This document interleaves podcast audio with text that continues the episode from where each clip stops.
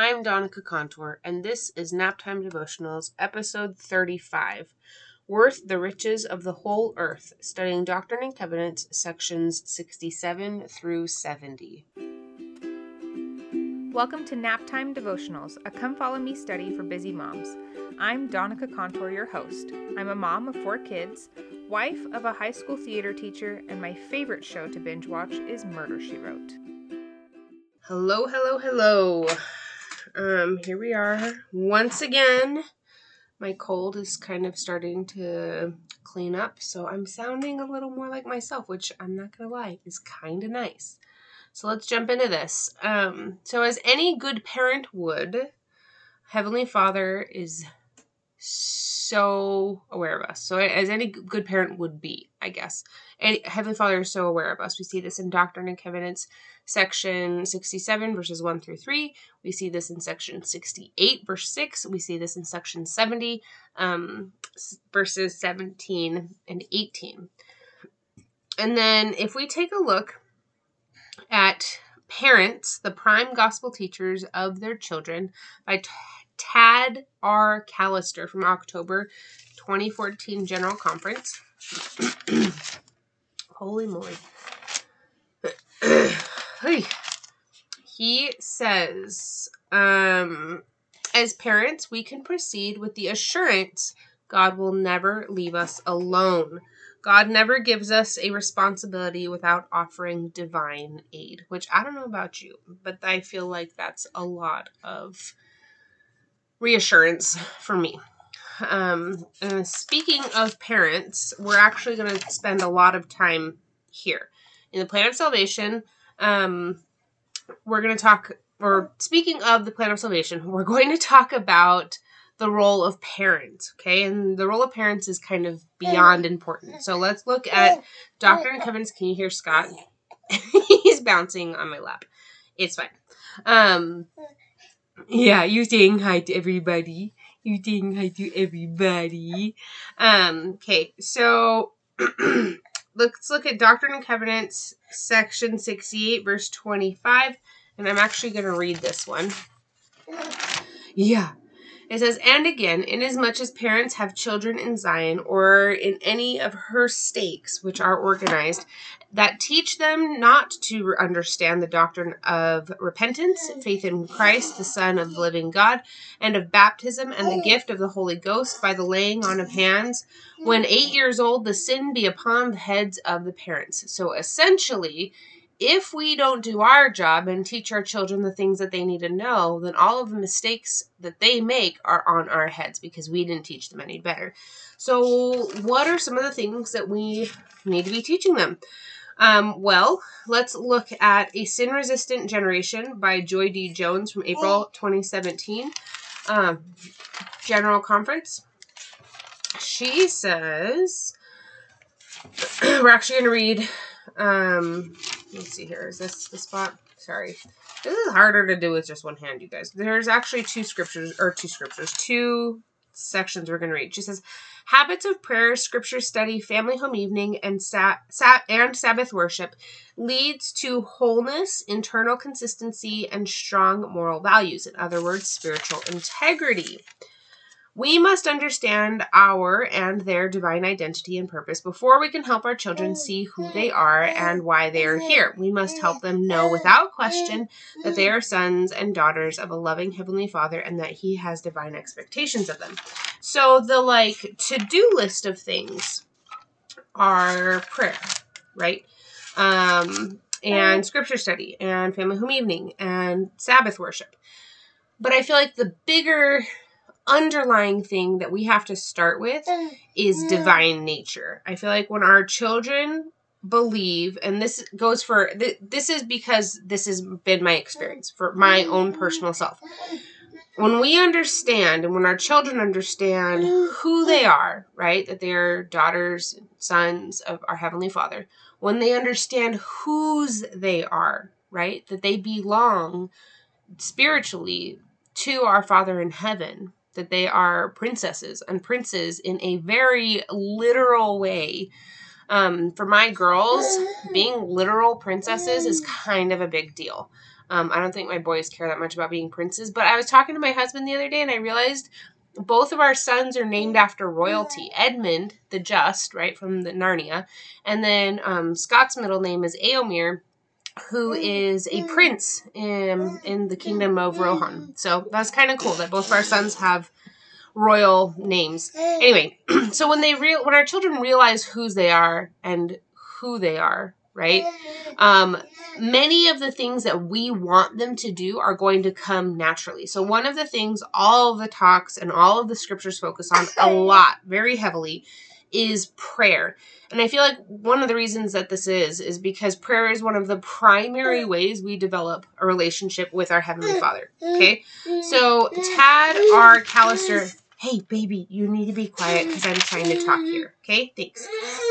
He says one of the most meaningful things we can do as parents is teach our children the power of prayer, not just the routine of prayer. Okay? Did you catch that? Like, I mean, I kind of like mic drop, you know what I mean? Do kids say that anymore? I don't know.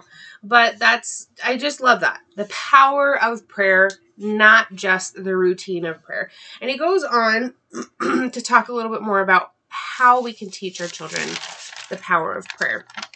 He says, ow, as parents, we can teach our children to pray for things of eternal consequence, to pray for the strength to be morally clean in a very challenging world, to be obedient, and to have the courage to stand for the right. So, I mean, what are we teaching our children to pray for, right?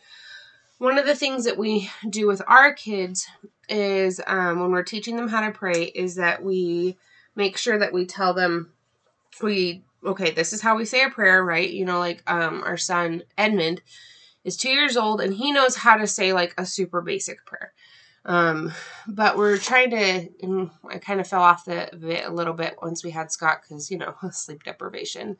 But um, one of the things that we've tried to do as we've been teaching our kids how to pray as we ask them, well, what are some things that you are grateful for? What are some things you can tell Heavenly Father, thank you for putting this thing in my life, right?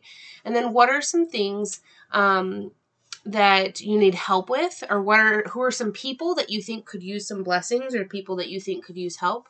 Um, and then kind of giving them those questions to think about, and then have them kind of come up with a little list of things that they want to talk about in their prayer. And then that way, even though we still help them say their prayers, um, they the things that they're saying are things that they came up with. Um, I feel like once our children know whose they are and start to develop that relationship with their heavenly father through prayer they're going to want to know how to find answers right? Um at least for me right? That's how it happened.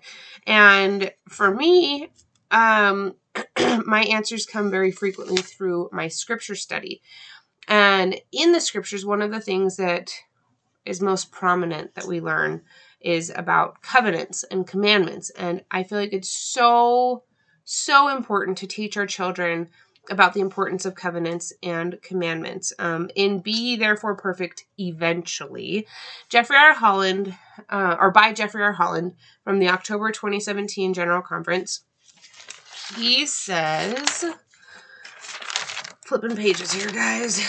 That one free hand. Ouch. Satan has somehow managed to make covenants and commandments seem like curses and condemnations.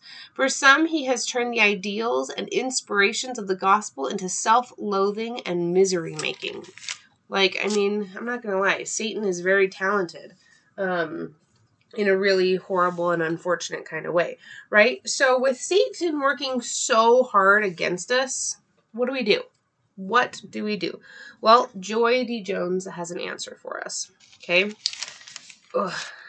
Sorry, guys. Stop. Sorry, I'm being pinched. Okay, she says, hold your little ones close not close enough that they can pinch you. Just kidding. Okay, here's what she says Hold your little ones close, so close that they see your daily religious behavior and watch you keeping your promises and covenants. Children are great imitators, so give them something great to imitate. We are indeed helping te- to teach and raise a sin resistant generation unto the Lord, promise by promise and covenant by covenant. Okay? Um, and from personal experience of having four children, I can verify that kids will do what you do not necessarily do what you say. And so it's super important, as with most parenting, that in our gospel and scripture studies and all the things, that we have to be doers of our words, not sayers only. All right. We need to show our children that the gospel is important to us. Um, Joy D. Jones says, keeping our covenants is always independent of our situation. I remember hearing a story one time about um, somebody was saying that, like, they went to the movies and um, way back when. and if you were under 12 years old, it was a dollar. But once you were 12 years old, it was $5 or, you know, something like that. And, you know, the parents always preached the importance of, um, of being honest. And then this one time, they were like, oh, you know, say you're, you know, he had just turned 12 like a couple days before. And so anyway, it was just an opportunity for um sorry, my cat is getting up on stuff, you guys. You guys, it's been a day, let me tell you, it has been a day and a half and we're not even halfway done. Um it's important to make sure that our covenants are not situational, right? It's not well, I will always keep my covenants about wearing my garments, except if I have this really fancy dress rehearsal thing to go to, then I'm going to wear a dress that doesn't allow me to cover up my garments. Um, or I'm always going to be honest, except for when it costs me more money, then I'm not going to be honest. Or I'm always going to um, make sure that I have clean language, except for when I get super crazy frustrated, and then whatever comes out is what comes out. Um, one of the very first things I highlighted when I was studying the Come Follow Me is this question. And it says, What would you say to a parent who doesn't feel qualified to teach these things to his or her children? And I feel like, um, for me, like I said, it's been a day. I'm trying to do all the things and my cat and the babies and all the things. um, one of the things that I struggle with most is comparison and even comparing myself day to day. Um, like yesterday may have been a really good day and I may have been really patient with the kids. And then today I'm working off less sleep. And so I'm yelling at the kids more and I'm not being as patient and I'm grumbling and wondering if I can sell the kids on eBay and um, and Jeffrey R. Holland has some words of wisdom here. Hey, do you mind? I'm trying to read some Jeffrey R. Holland here, Mr. Baby. He says, I believe in his perfection, speaking of our Father in heaven. I believe in his perfection, and I know we are his spiritual sons and daughters with divine potential to become as he is. I also know that as children of God, we should not demean or vilify ourselves as if beating up on ourselves is somehow going to make us the person God wants us to become. No. With a willingness to repent and a desire for increased righteousness, always in our hearts, I would hope that we could pursue personal improvement in a way that doesn't include getting ulcers or anorexia, feeling depressed, or demolishing our self esteem. That is not what the Lord wants for his primary children or anyone else who honestly sings, I'm trying to be like Jesus. He goes on to say, Every one of us aspires to a more Christ like life than we often succeed in mm-hmm. living. If we admit that honestly and we are trying to improve, we are not hypocrites. We are human. May we refuse to let our own mortal follies and the inevitable shortcomings of even the best men and women around us make us cynical about the truths of the gospel, the truthfulness of the church, our hope for our future, or the possibility of godliness. I let's look at application. Teach your children about the atonement by letting them see you use it. Apologize to them, admit your faults, show them that you're a human being and you're not always right. And sometimes you make mistakes just like they do. And I feel like that for me growing up, I remember my dad always did that, and that was something I always respected him for, and I always knew that he he wasn't there was no mightier higher than thou ness with my dad because he would admit to us when he was wrong. Let your children learn about the power of prayer by seeing you plead on their behalf to their Father in heaven. Let them learn of the importance of the scriptures by watching you joyfully feast on those words. Let them learn of the strength that you gain from keeping your covenants by showing them how you keep your covenants, by talking to them about why you keep your covenants. Hold them close on your journey. Okay, I'm going to close with some Joy D. Jones here because I don't know if you can tell, but baby Scott is kind of done. She says, as you teach, lead, and love children in the Savior's way, you can receive personal revelation that will aid you in creating and arming valiant, sin resistant children. Because ultimately, our sin resistant children are not about having sinless children. That's impossible. But we would like to make them very familiar with the atonement, make them very familiar with repentance, and show them that Heavenly Father and us as their parents, as their moms, we love them no matter what. Because guess what? You are loved no matter what. Heavenly Father loves you no matter what. Even if you deny his existence completely, which I'm assuming if you're listening to this podcast, you probably don't deny Heavenly Father's existence completely. But even if you did, he would still absolutely 100% love you. Um, he wouldn't be able to bless you in the same ways, but he would still 100% love you. Um, and I think that that's something to be said is that we don't have to earn that love. And I think that Satan sometimes makes us feel like that, especially as moms. We tend to beat up on ourselves a lot. But as um, Elder Holland told us, Heavenly Father doesn't want us to beat up on ourselves. There, there's it's absolutely completely pointless. It doesn't make us feel good. It doesn't make us better. You cannot hate yourself better. Shame doesn't work.